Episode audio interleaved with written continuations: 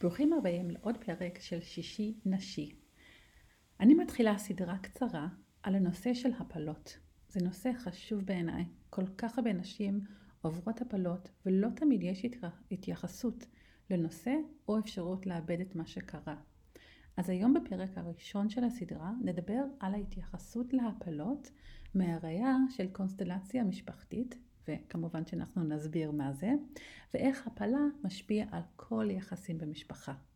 פרק הבא אני משתפת סיפור אישי עם אישה מדהימה ואמיצה שמשתפת את הסיפור שלה עם לידה שקטה שהיא עברה.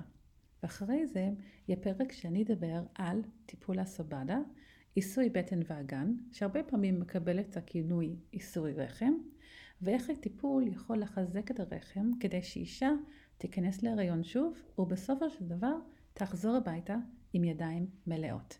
אז מיד אחרי ההקדמה נצלול לשיחה עם הקולגה שלי, רינת גל.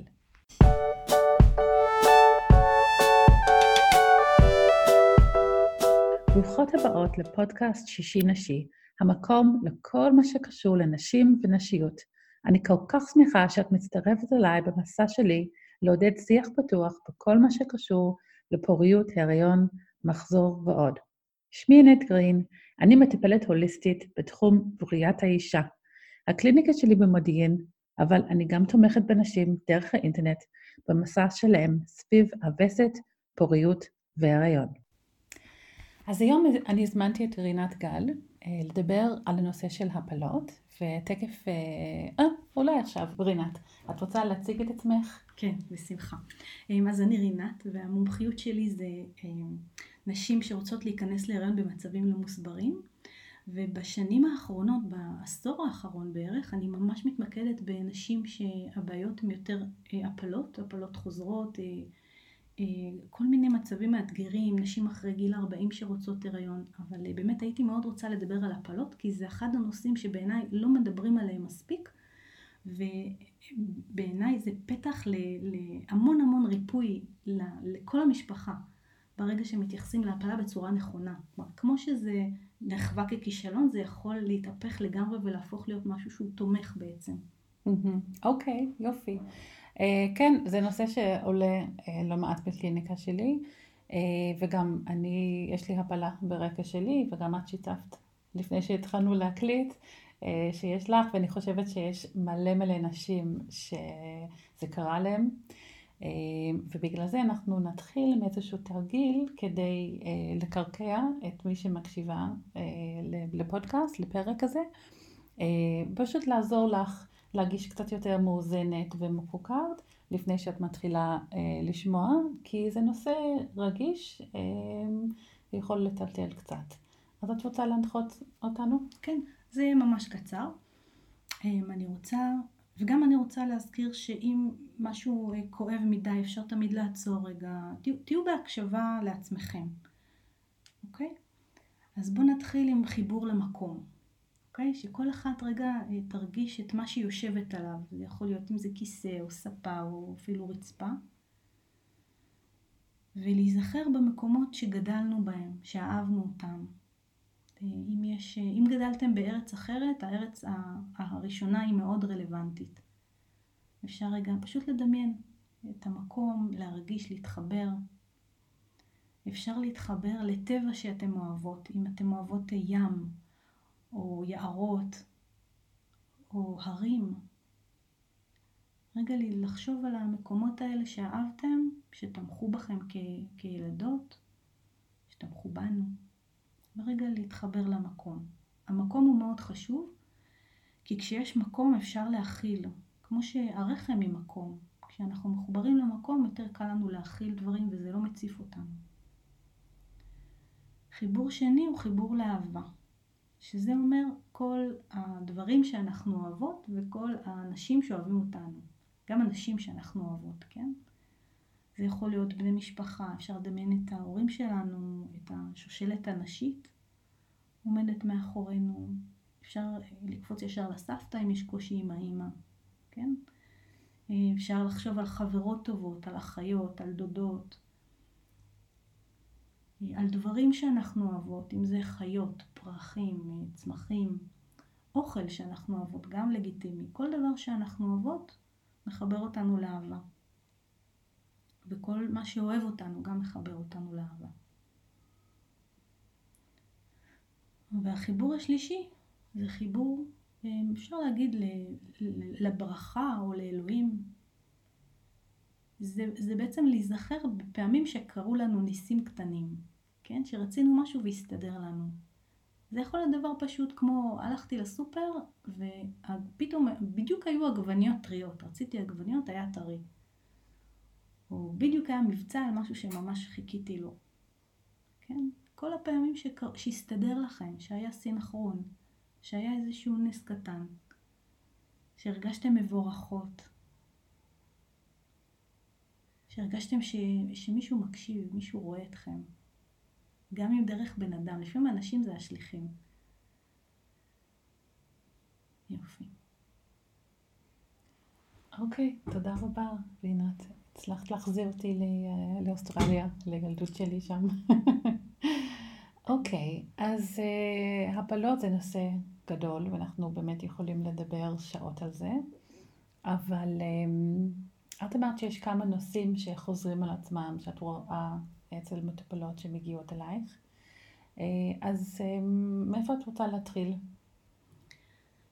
אמ, הייתי רוצה להתחיל עם איזשהו דימוי שגיליתי שעוזר לנשים להבין יותר טוב אה, את ההפלות, או להסתכל עליהן בצורה אחרת. כי אחד הדברים הכי קשים בהפלה זה החוויה הזאת של נורא לשמוח ואז ליפול, ואז יש אכזבה נורא גדולה, ואז גם נורא קל להאשים את עצמנו ולחפש מה עשינו לא בסדר.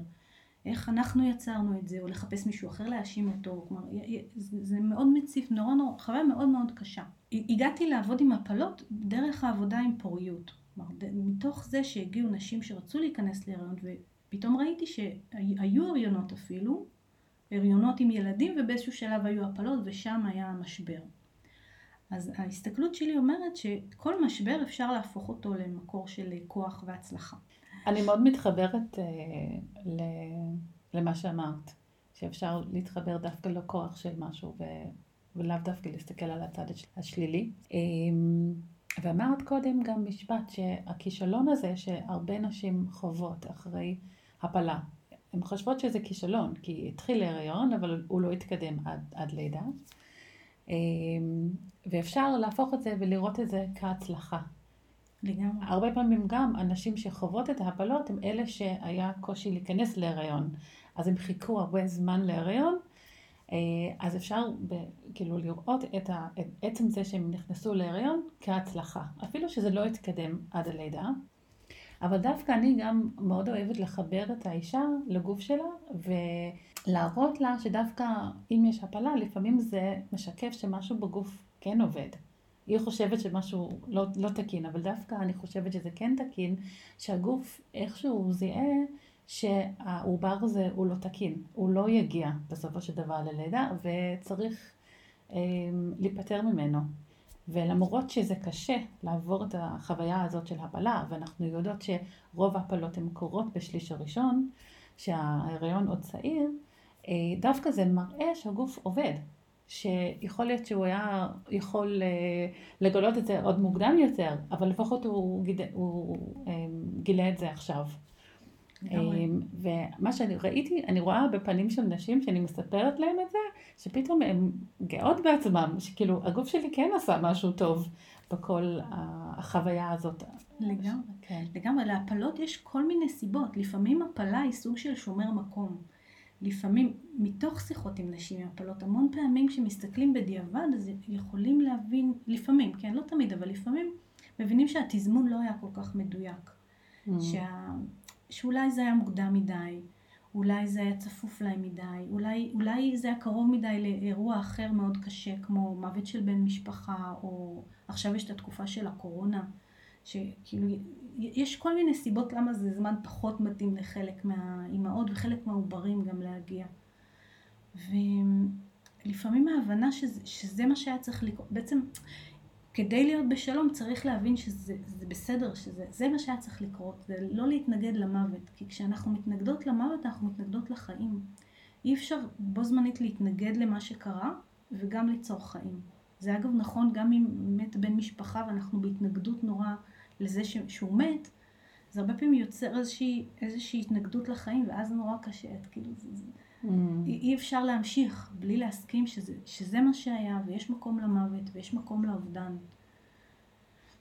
אמ, אבל זה באמת אה, בהמשך. אני רוצה, אני רוצה לדבר קצת למה, למה ממש חשוב אה, לעשות אה, איזושהי עבודה עם ההפלות. למה, למה זה באמת, מה הפירות שיכולים להיות מעבודה עם הפלות. אז דבר אחד שגיליתי על עצמי בחיים שלי, זה שזה מאוד, עבודה עם, עם הפלה שהייתה משפיעה על כל המשפחה בעצם, ו, וגם על הילדים שחיים.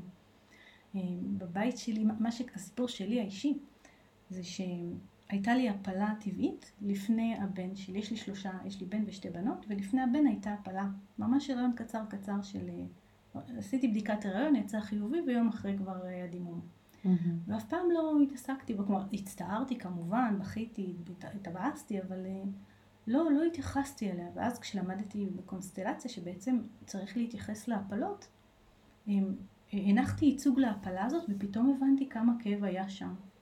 אז אולי את יכולה להסביר קצת מה זה קונסטלציה ומה זה ייצוג לאנשים שלא מכירים? בסדר. קונסטלציה משפחתית זה דרך אה, להסתכל על, על אה, מצבים בצורה מערכתית, לראות איך כל דבר כשמישהו בא עם איזושהי בעיה, לא מסתכלים על הבעיה כמשהו שהוא נקודתי, אלא כמשהו שקשור למערכת. אה, הפלה היא חלק, זה ילד, זה עובר ששייך למשפחה, והוא משפיע גם אם הוא לא נמצא. בן אדם משפיע גם, גם כשהוא מת. כן, סבתא שלי משפיעה עליי, היא נפטרה כשהייתי בת שלוש וחצי, היא עדיין משפיעה עליי, הסבתא הזאת. וגם הסבתא שלא הכרתי, שהיא מתה כשאבא שלי היה צעיר. אז אנחנו מושפעים ממי שחי וממי שמת. וספציפית ההפלה ההיא, אה, אחר כך הבנתי, ואני מספרת את זה הפוך, כן? אבל אה, הבן שלי היה כל הזמן רב עם הבת שלי על המקום באוטו. כשהייתי מקפיצה אותם לבית ספר, תמיד כל בוקר היה ריב מחדש מי יושב ליד אימא. קבוע, והם היו רבים גם מי יותר גדול. שזה ריב מטופש, כאילו ברור שהוא נולד קודם, שנתיים וחצי, והיא נולדה שנתיים, שנתיים וחצי אחר כך, ועדיין הייתה רבה איתו, שהיא הגדולה. ואז ביום שפתאום הבנתי ש... שיש משמעות להפלה הזאת, כינסתי את הילדים, את שלושתם, אמרתי להם, תקשיבו, אמרתי בעיקר לשניים הגדולים, אמרתי, לא אתה בכור ולא את בכורה. יש לנו הפלה, היא הייתה לפני כולם, אתה מספר שתיים, את מספר שלוש, ואת הקטנה מספר ארבע. וראיתי איך הם, אה, הם לא שאלו יותר מדי, אבל הם כאילו הפנימו את זה. מאותו יום לא היה ריב על המקום באוטו, לא היו יותר ריבים של מי גדול. מדהים. כן, זאת ההשפעה של, של הכרה בהפלה. וזה לא רק לי, זה, כאילו, זה קרה לי גם למטופלת שלי, ש, שבאה בגלל שהבנות רבו, היא באה בשביל לפתור קושי במשפחה, והיא לא הבינה למה בנות שהיו חברות נפש פתאום התחילו לריב. וכשהסתכלנו וראינו מה קרה, מתי זה השתבש, השיבוש קרה עם הפלה, שהילדות בכלל לא ידעו עליה. אבל ברגע שעשינו עבודה עם ההפלה, קיבלתי יומיים אחר כך אס.אם.אס שפתאום הילדות אה, נרגעו וחזרו להיות חברות וזה לא יאומן. אז יש המון המון משמעות להפלות. אה, אגב, זה נושא שהוא לפעמים סוד, לא, לא תמיד אנחנו יודעים אם היו הפלות, למשל, אני נכון. שואלת לפעמים על אם לאמא היו הפלות ולא יודעים. אני יכולה לספר טיפ מקונסטלציה משפחתית, אחד, אחד הסודות, כן? אחד הדרכים לדעת אם הייתה הפלה במשפחה, זה אם משתמשים יותר מדי במילה בכור, בכורה, אוקיי? אני תמיד הייתי קוראת לבן שלי הבכור, הבכור, הבכור. כאילו ככל שמישהו אומר זה הבכור שלי, זה הבכור שלי, סימן שהוא לא הבכור. אוקיי? אה, כן? כן. דווקא ההפך. כן. אם הוא הבכור, אז, אז לא, לא אומרים את זה, אני לא יודעת למה, אבל זה כאילו בהפוך. כי זה מובן מאליו, אז לא צריך להגיד את זה. אומרים זה הגדול, זה, אומרים את השם, אבל ככל שיש יותר שימוש מוגזם במילה בכור, עוד דבר, אה, אם מישהו אומר אה, כל הזמן, אני בת יחידה, אני בת יחידה, בן יחיד, בן יחיד, כנראה שהיו הרבה הפלות. אוקיי? זה גם משהו, זה משהו שאנשים, אם לא היו הפלות זה לא נאמר. כאילו זה, אז אומרים לא, אין לי אחים, אבל זה לא, המילה בן יחיד, בת יחידה, וואו, פשוט כנראה מעניין. שיש שם הפלות. ו... אז יש, נש... כאילו, הסיפור שלך וגם הסיפור על המטופלת הזאת, הם באו בגלל בעיה אחרת, או כאילו הכירו שיש בעיה מסוימת, וגלו על הדרך שזה קשור להפלה, אוקיי? אבל רוב המטופלות שלנו, אני חושבת, הן מגיעות בגלל שהן רוצות להיכנס להיריון, הם לא תמיד אה, במודעות שההפלה אולי מעכבת את זה, אבל הם לא איבדו את החוויה של, ה, של ההפלה, ויכול להיות שזה אחד מהדברים שמעכבת את ההיריון הבא. כן, קודם כל בצורה נפשית ברורה. אם, אם אני עברתי כישלון במשהו ואני הולכת לעשות, לעבור את אותה חוויה, ברור שיהיה לי פחות ביטחון, ברור שאני אבוא עם יותר חרדות. וגם כשמתחיל ההיריון, אישה שעברה הפלה ומתחילה ההיריון, הרבה פעמים היא לא תשמח. יש שם משהו שמחכה ורוצה לראות, לא סומך. אומר אולי, אולי זה לא ימשיך. בואו נראה. כן, זה בעיה שאני רואה הרבה, ויש לי הרבה עבודה לעשות עם המטופלות שלי, שסוף סוף הן בהיריון, אבל בשליש הראשון במיוחד, לחזק את האמונה שההיריון הזה הוא הולך להמשיך. נכון, ופה אני רוצה לתת טיפ. אמ, להזכיר, לזכור כל הזמן שאנחנו האימהות, והרחם היא קטנה מאיתנו, וגם העוברים קטנים מאיתנו. ואנחנו אלה שצריכים לתת את הביטחון להם, ולא הפוך. כמו שאני לא מצפה שהילדה שלי תוכיח לי שהיא חכמה, אלא אני אומרת לה, את חכמה, את יכולה, את מסוגלת. או ילד קטן, אני, אני לא מחכה שהוא יראה לי שהוא יכול ללכת, אני יודעת שהוא יכול ללכת, גם אם הוא ייפול. אותו דבר, האמון צריך לבוא ממנו, מאיתנו, אל הרחם. אני אומרת לרחם שלי, את רחם נהדרת, אני מאמינה בך. יש המון נשים ש, שכמו יוצרות אה, חושבות שיש קונפליקט בינם לבין הרחם, וזה לא נכון. כן, אני מרגישה שהרבה פעמים הן מחכות לראות, נגיד באולטרסאונד, שהכל תקין והכל בסדר, ואז הם יסכימו להתחבר לעובר. ואני דווקא רוצה שהם יעשו הפוך, אני רוצה שהם יתחברו לעובר, למרות שהם לא יכולים לראות כל הזמן באולטרסאונד, אבל הם צריכים להתחבר לעובר. ואז כשההריון מתפתח, אז כן, הם כן יגיעו לעשות אולטרסאונד והבטן תגדל והם יראו את כל ההוכחות שההריון בסדר. נכון, אני קוראת לזה הריון מחמת הספק. עד שלא הוכח אחרת, את בהריון. לא הפוך. לא כל הזמן אולי זה, אולי זה לא יחזיק, אולי זה לא יחזיק, כי זה, זה מחליש גם אותנו כ, כנשים וגם את הרחם. כן. כאילו, הרחם היא קטנה. העובר הוא פצפון, הוא מסתכל על האימא, שהאימא אומרת, אני לא יודעת אם תצליח, מה הוא אמור להרגיש? זה הפוך. אנחנו המקור, אנחנו גם המקור לחיים, גם המקור לביטחון, גם המקור ל- ל- להצלחה. Mm-hmm. זה צריך לזכור. וגם אם זה לא הלך, זה, זה נורא טבעי, זה נורמלי לגמרי לפחד. ועם זאת, אנחנו צריך כמו לעשות עבודה ולראות איך אנחנו בכל זאת יכולות לחזק את עצמנו ואת העובר. Mm-hmm.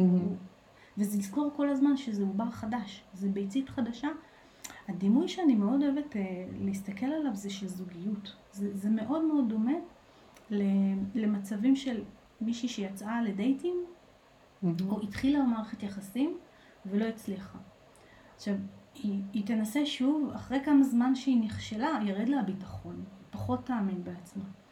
ועדיין, כל פעם זה גבר חדש. כל פעם זה התחלה חדשה, והיא יכולה לבחור אחרת, והיא יכולה ללמוד מפעם לפעם. אמ, ואותו דבר, אותו דבר בהפלה, לזכור כל פעם שזה התנסות חדשה, זה זמן אחר, זה זרע אחר, זה ביצית אחרת, הרחם במצב אחר, אנחנו במצב אחר, ו- ולתת כל פעם מחדש צ'אנס, צ'אנס חדש, לבוא קצת יותר תמימות. נכון, אני יודעת שהפלה היא אובדן של תמימות. לנסות לחזור חזרה למקום הזה שכן כן מאמין, שזה כן יכול לקרות. וגם בהקשר הזה, עם המטאפורה הזאת של זוגיות, אז אנחנו כן מבינים אישה שנפגעה, מבינים שנשבר לה הלב. אם יש, אם יש אקס מיתולוגי, זה נראה לנו הגיוני שהיא עוד לא שחררה את האקס וקשה לה ליצור זוגיות חדשה. Mm-hmm. גם, גם רחם יכולה לקבל שברון, אני קוראת לזה שברון רחם. רחם שאיבדה עובר, היא נורא רצתה אותו, היא ניסתה, עשתה הכי טוב שהיא יכולה. לפעמים אם לא משחררים את, ה, את העובר המיתולוגי, אז אין מקום לעובר חדש. צריך mm. לעשות שם איזושהי עבודה של שחרור, של גם להגיד לרחם, את לא אשמה, את רחם טובה. אני יודעת שעשית הכי טוב. אגב, לפעמים רחמים, כמו נשים, לפעמים נשים הן מכילות מדי, או מאפשרות מדי, ואז לפעמים נופלות על גבר שהוא פחות טוב. גם רחם שהיא נורא נורא רוצה את ההרג והיא כמו טובה מדי, יכולה להחזיק עובר פחות מתאים. עובר לא רציני נקרא לו, כן? Mm-hmm. שהוא לא בא לתשעה חודשים, בא לקצת... אגב, כש, כשניסיתי להבין לעומק למה זה קורה בכלל, ניסיתי, דיברתי עם אחת, עם נשמה של עובר, שאלתי אותו מה, מה העניין, למה? אז הוא אמר לי, תשמעי, זה, זה היה בשבילי תיקון. להיות כל כך אהוב, כל כך רצוי, זה, זה מה שהייתי צריך לחוות. הנשמה שלי ממש רצתה להרגיש כמה אימא רוצה אותי, כמה אני רצוי. וזה דבר מדהים למות ברחם של אימא. את לא נפרדת. וואו, אני חייבת לשתף שגם אני עברתי הפלה, זה היה בסוף שבוע 16, ואז זה היה כבר בשלב שאנשים ידעו, שזה גם התעסקות אחרת. אבל אמ, אני זוכרת שכן הייתי בקשר עם מישהי, ובאיזשהו שלב היא כן אמרה לי משהו בסגנון הזה. ובאותו רגע זה היה לי מאוד קשה לקבל ולשמוע את זה. היום אני יכולה לשמוע את זה, כי עברו הרבה שנים. ואני ממש בסדר מה שהיא אמרה, ואני מבינה את זה, שכנראה שהעובר הזה, הנשמה הזאת, הגיעה והיה צריך לקבל את מה שהוא צר... קיבל ב-16 שבועות האלה, אבל באותו רגע, מי... כאילו מיד אחרי, זה היה לי מאוד קשה. מה, מה את, אה, היו לך תגובות אה, לאמירה הזאת? ספציפית האישה, כלומר, כשזה עלה מול האישה ההיא זה הרגיש מאוד נכון. Mm. זה לא הסיבה היחידה שעוברים באים. הם באים מהמון המון סיבות, כן? כן. אני אספר לך סיפור שהיה הכי מוזר שנתקלתי בו. הייתה מישהי שבאה, בת יחידה, כן, במרכאות, שסיפרה לי שאימא שלה עברה שמונה הפלות עד שהיא הצליחה להחזיק את ההיריון איתה. Mm, וואו. ושאלתי אותה על השושלת, כששאלתי אותה, וזה משהו במשפחה, אז היא אומרת לי, לא, סבתא שלי הייתה מאוד מאוד פוריה, היא הייתה פרטיזנית, והיא כל פעם הייתה נכנסת להיריון ומפילה, כי זו הייתה מלחמה, היא לא, לא רצתה את ההריונות. Mm. אבל הסבא התעקש, אז אחרי שמונה הפלות יזומות, היא, היא, היא השאירה את אימא שלי. וואו. כן. עד שהיא סיפרה לי את הסיפור, היא לא ראתה את הקשר. אוקיי? okay? אז לפעמים, לפעמים הפלות מגיעות כי אין הכרה בדור קודם. הסבתא הפרטיזנית לא היה לה את, ה, את השלווה, את הפניות, בכלל להתייחס להפלות שהיא עברה. זה היה משהו טכני שהיא עשתה. זה, זה לא היה זמן ביערות להתחיל לגדל ילדים. אבל היא לא, לא הייתה שום, שום עיבוד, שום עיבוד למה שקרה. אז הבת שלה הייתה צריכה לחוות את השמונה הפלות האלה, עד שהיא, עד שהיא יצאה ילדה. Mm, וואו, כן. זה סיפור. כן, אני הייתי בשוק. אבל הפלות הם, הם בכלל, דבר, קשרים משפחתיים הם לפעמים מאוד מוזרים. אה, ותמיד תמיד יש היגיון. לכל מי שחושבת שהיא לא מוסברת, חשוב לי שתדעי, תמיד יש איזשהו הסבר, לא תמיד הרופאים מבינים את ההסבר, אבל זה, אין דבר כזה, היקום הוא הגיוני. יש סדר, יש אלוהים, יש טבע, הכל לטובתנו. לפעמים זה פשוט נראה עקום, מכל מיני סיבות. אה, בסדר, אז גם אנחנו יכולים וואו, אנחנו חייבים, אני חושבת, להתייחס לצד הפיזי. כי זה מאוד קל לנו ללכת לחלק היותר אה, רגשי, רוחני כזה, למה זה קורה וכולי, אבל אישה שכן רוצה אה, להיכנס להיריון וללדת אה, בסופו של דבר תינוק בריא, היא גם צריכה להתייחס לצד הפיזי, וכן ללכת לבירור למה זה קורה, ויכול להיות שהיא צריכה תוספות. את רוצה להתייחס לזה? כן, כן. אפילו, בעיניי עדיף אפילו לעשות קודם את זה, כי זה הרבה יותר פשוט ללכת לעשות בדיקת דם, לבדוק אם יש חוסר של ויטמין D, כי ויטמין D מקושר, חוסר של ויטמין D מקושר להפלות. שווה לבדוק קרישיות, בטח אם היו כמה הפלות, אז לבדוק קרישיות יתר. שווה לבדוק, אני יודעת שגם רגישות לגלוטן ולסוכר, כלומר, נשים עם, עם חוסר איזון של אינסולין, אינסולין זה הורמון ויכול לשבש גם את ה... את המערכת ההורמונלית. אז זה, ו, ורגישות לגלוטן, גם איכשהו קשור, קשור, ואז אם אנחנו יודעים שיש את הקושי הזה, אפשר דרך תזונה מאוד מאוד לשפר את המצב. זה חשוב גם לתמוך בגוף בצורה פיזית, ובעיניי גם דרך אה, טכניקות פיזיות, באמת, כמו, כמו מה שאת עושה, כמו mm-hmm. רפלקסולוגיה, עיסוי רחם. כן. זה, זה דברים שהגוף צריך גם ברמה הפיזית. הצד שלי זה באמת עבודה שהיא יותר רגשית, יותר... מתייחסת לקשרים כמו, כמו לדברים הנסתרים, לדברים, כשבאמת אין סיבה הגיונית, אז, אז מתאים לבוא אליי, כאילו כש, כשזה באמת נראה כמו תעלומה. אני מאוד אוהבת תעלומות. אז אולי את יכולה לשתף קצת על התהליך שאת עושה עם מטופלת כדי לגלות מה בדיוק הסוד הזה. כן. האמת שלפני הכל, ברגע שיש הפלה, יש תהליך ש, שאני אוהבת לעשות, שקודם כל להכיר בעובר שהיה. להתייחס אליו, לספור אותו. אה, כשנמצאים בטיפולי פוריות, אז יש לפעמים הרבה עוברים, וכדאי ממש לתת להם מקום להתייחס אליהם. יש התייחסות לעוברים שנגיד לא יצאו מהמעבדה? נגיד אישה שעוברת IVF. יש, יש מצב שנגיד הם שאבו 20 אה, ביציות, וחלק גדול מהם הופרו, אבל בסופו של דבר, שם. כן, חלק נשארו, חלק לא. את מתייחסת אה, לעוברים האלו? אמ, האמת שעוד לא, לא נתקלתי, לרוב, לרוב מסיימים את העוברים בתהליכים אצלי, כאילו, אבל זו שאלה, זו שאלה ממש טובה, אני גם אה, חושבת מה, כי, כי הם שייכים. יש, כשאני מסתכלת על סדר של עוברים, זה הסדר שבהם הם נוצרו, כן? יש, זה נגיד ארבעה בהפריה הראשונה, שמים כקבוצה, ואז עוד נגיד שלושה בהפריה השנייה.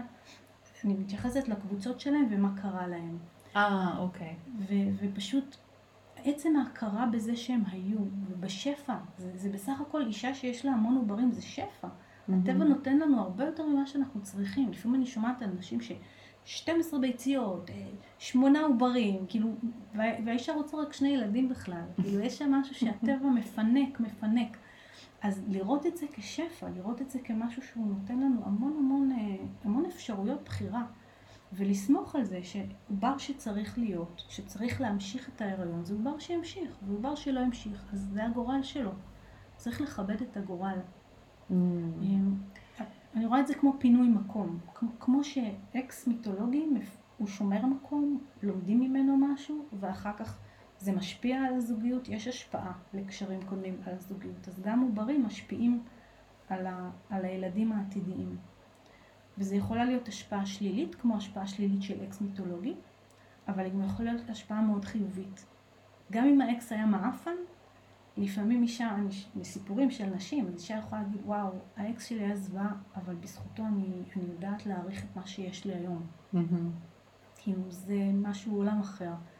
לפעמים אנחנו חווים קשר כזה בשביל, לה, בשביל להבין, לזהות יותר טוב את הקשר שהוא, שהוא הנישואים שלנו, או הבן אדם היותר משמעותי. אמ, בעוברים, באמת יש כל כך הרבה סיבות למה, למה כאילו אנחנו, למה הם באים והולכים?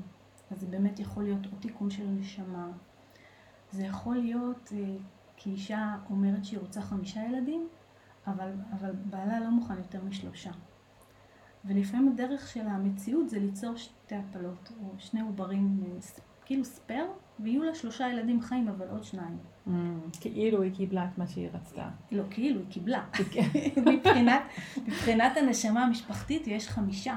רצתה mm. חמישה, קיבלה חמישה. מבחינת המציאות הכלכלית לא יכלו יותר משלושה.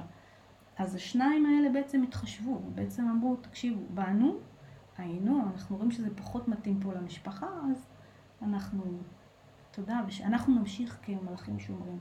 Mm-hmm. הרבה פעמים הילדים האלה זה מלאכים שומרים שחבל על הזמן. אני, אני מדברת עם נשים שהיו להם אחרי הפלות, ואת שומעת סיפורי ניסים שאת לא מבינה, כמה פעמים של כמעט מוות וניצלו. וכל כל מיני סיפורים כאלה, זה עבודה של מלאכי, אחים mm. מלאכים. וואו. כן. ואת מתייחסת למתי קרה ההפלה? נגיד אם זה היה בשבועות הראשונות לעומת הפלה שקרה יותר מאוחר אה, בהיריון? באיזשהו שלב ההגדרה משתנה כן. ללידה שקטה, אבל אה, מבחינת העבודה שלך זה משמעותי? זו שאלה טובה. אה, ברמה מסוימת כולם צריכים הכרה, זה לא באמת משנה, גם, גם עובר של שבוע הוא, הוא נספר גם כמו עובר של אה, ארבעה חודשים, חמישה חודשים, הוא חלק מהמשפחה, כך או כך. מבחינת הכאב לב, אז יש הרבה יותר קשה, זה שוב, זה כמו פרידה של מישהי שיצאתי עם מישהו לדייט פעמיים, או היינו שנתיים ביחד, וגרנו ביחד. Mm-hmm. אז ברור שזה יהיה יותר משמעותי כשזה הרבה זמן, כי כבר יש היקשרות, וכבר יש יותר ציפיות, ויש יותר, והשברון לב הוא הרבה יותר גדול. הטראומה, גם הטראומה הפיזית, אם זה ממש לידה, זו טראומה פיזית הרבה יותר גדולה מאשר לקחת כדור ציטוטק ואולי איזה גרידה. או לחכות. או לחכות, נכון. כן, אם אפשר לחכות. גם, גם כשזה טבעי לפעמים זה מסתבך. נכון, נכון. אמ, עלה לי עכשיו, נגיד, שאלה, ואולי כבר ענית את זה, שהאם איך שקראת, קרתה את ההפלה הוא גם משמעותי. כי נגיד, דיברנו קצת על הפחד של הטרימסטר הראשון, אז אני פשוט נזכרת במטופלת שלי שחוותה הפלה אה, טבעית, אחרי שהיא סוף סוף נכנסה להיריון, ואני פגשתי אותה כמה חודשים או חצי שנה או שנה, שנה אחרי, והיא הייתה לפני סבב אה, IVF. אז עשינו הכנה עם הטיפול עם, במגע, והיא נכנסה להיריון, והיא הייתה מאוד מאוד לא רגועה. ומצטבר שהייתה עבודה לעשות על ההפלה הזאת, שהיא חוותה את זה בצורה מאוד אה, קשה, שהיה דימום והם לא ידעו מה לעשות, והיה צריך לחכות פשוט לראות מה, מה יהיה, ובסופו של דבר כן הייתה הפלה. אז היא הייתה בטראומה מהחוויה הזאת. אז אני עזרתי לה עם tapping, כי זו שיטה שאני משתמשת בו, אה, לעיבוד של חוויות. אה, אז מעניין אותי אם זה גם עולה אצלך. כי, כי יש, לעומת זאת, יש נשים שעם כל הצער שזה קרה, הפיז, החלק הפיזי הוא פחות בעייתי וטראומטי. כן, אז ככה, ש- שני הקצוות הם בעייתיים. כלומר, אישה שחווה הפלה כמשהו נורא טראומטי, שהיא מדברת על זה וישר בוכה, זה אומר שיש שם משהו עמוק ל- לרפא. אגב, לפעמים זה יהיה קשור להפלה של האימא או של הסבתא, או לאובדן, או. כמו, כשיש, כשיש רגש שהוא הרבה יותר גדול מה, מפרופורציה, זה, זה הרבה פעמים כי זה קרה למישהו שגדול מאיתנו. ואז הרבה פעמים אני אסתכל מה קרה בסיפור של המשפחה. מה היה שם? זה יכול להיות דברים, כל מיני דברים שקשורים לדימומים, אוקיי? Mm. גם חייל במלחמה, כבר גם הייתה לי מישהי פעם שדיממה כמו חייל במלחמה, היה חייל, סבא חייל. אמ, וגם מצב שאישה אומרת, מסתכל, מסתכלת על הפלה כאילו זה בכלל לא קרה, כאילו בכלל לא רוצה לדבר על זה, זה לא מעניין אותה, יש שם אדישות, גם אז הרבה פעמים יש שם משהו שכן דווקא שווה לעבוד איתו, כי זה שוב, יש שם ניתוק. זה הצפה או ניתוק. ושני המצבים האלה יכולים ליצור חסימה. תחשבי על הגוף, מהנקודת מבט של הגוף, גוף רוצה, רוצה בריאות, רוצה פוריות, רחם, רוצה הריון. אם הוא חווה חוויה מאוד קשה וטראומטית, הוא, הוא מקשר בין הריון לטראומה. הריון שווה טראומה, הריון שווה אובדן. אגב, גם בטראומת mm. לידה. הריון, אם הריון נגמר במשהו שהוא קשה, זה המסקנה של הגוף, ואז הוא מסתכל, הוא אומר, אוקיי, אולי לא כדאי לי הדבר הזה, מה זה הדיל הזה? זה בדיוק כמו שהלב, אם הוא מסתכל, הוא אומר, אוקיי, זוגיות שווה אה, כאב לב, אולי לא, אולי לא כדאי להיכנס לזה. אז בוא, בוא נימנע, בוא, בוא נס, אני אסגור את עצמי וזה לא יהיה. ואותו דבר רחם תסגור את עצמה ולא יהיה הריון, כי זה היה כל כך נורא. אממ. אז אם אישה יודעת שהייתה לה טראומת אה, לידה, או טראומה, גם טראומת לידה, אבל טראומה, הפלה טראומטית, גם, גם, אם זה נראה, גם אם זה נראה לה כאילו זה לא היה טראומה, שווה להסתכל ולבדוק. Mm. שווה להסתכל. כי לפעמים יש ניתוק, לפעמים אנחנו מתנתקות. כן, כמו פגיעה זה... מינית, אגב. כן, כי לא מקובל לדבר על זה. נכון.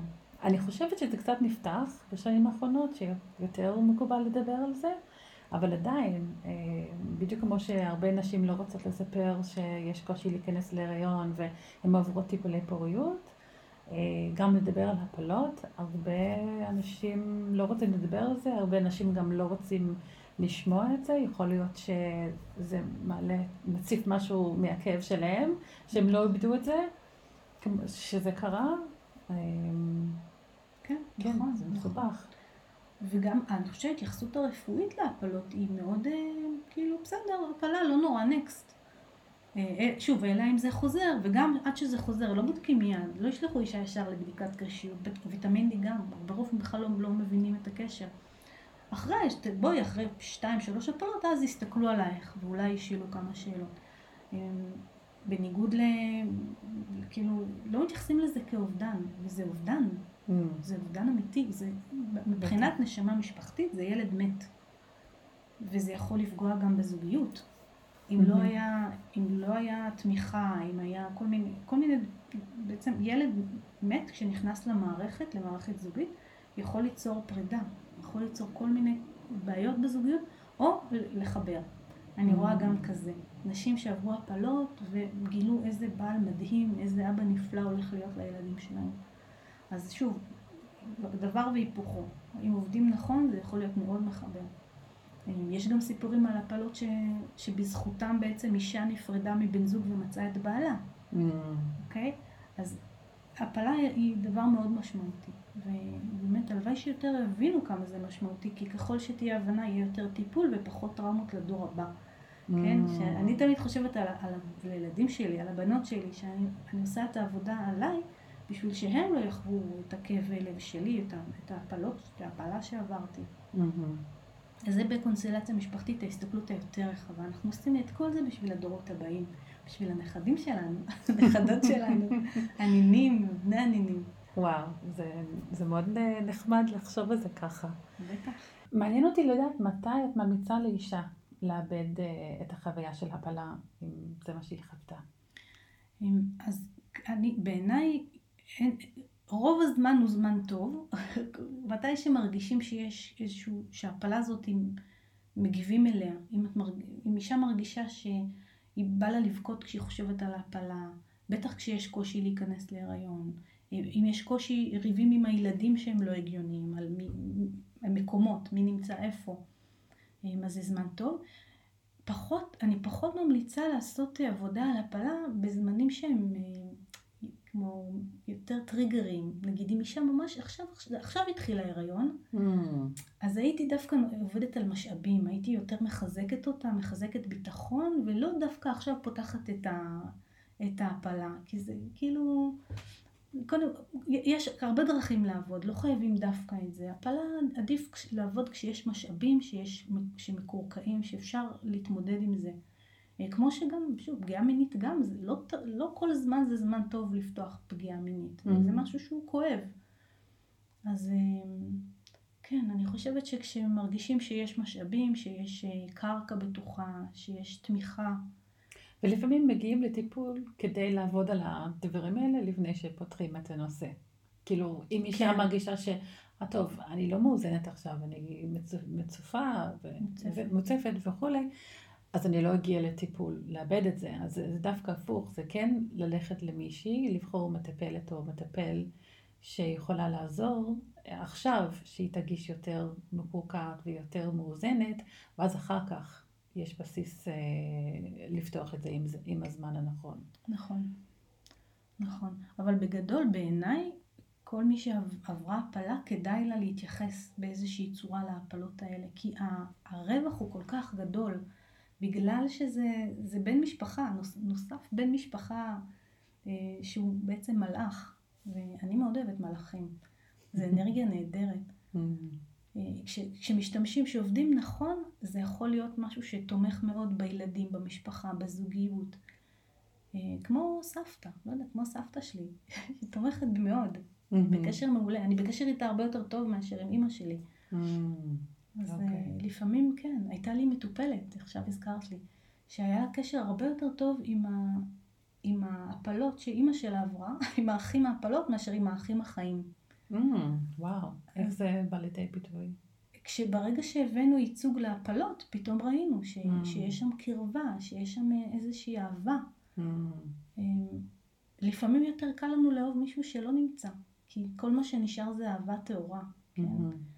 אני חושבת על... אה, באמת, אני שוב, מביא את סבתא שלי, אה, כפרה עליה, סבתא שלי, אנחנו בקשר מצוין, אני אף פעם לא, לא זוכרת שום דבר רע ממנה. מה אני זוכרת? פינוקים ו- וכיף עד גיל שלוש וחצי בערך, וזהו. אז כל מה שנשאר זה רק אהבה, רק הטוב שלה. אני לא יודעת מה הבעיות שלה, מה הדפיקויות שלה, מה, מה הקריזות שלה, לא ראיתי אותה. מספיק. אז גם, אה, תחשבי, עוברים, כאילו זה נשארת רק האהבה, Mhm. רק ה... תמימות. באתי, כן, כן, משהו באתי, תמימה. הייתי, אני שייך למשפחה.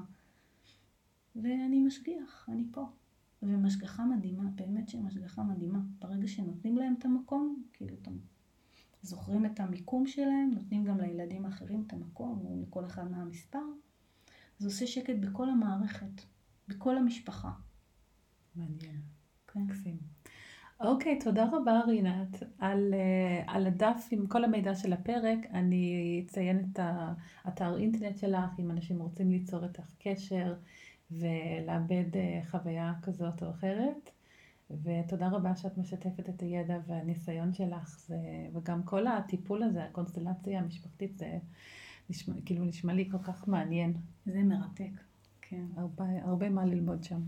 תודה רבה שהצטרפת אליי היום. יש לי שתי בקשות קטנות.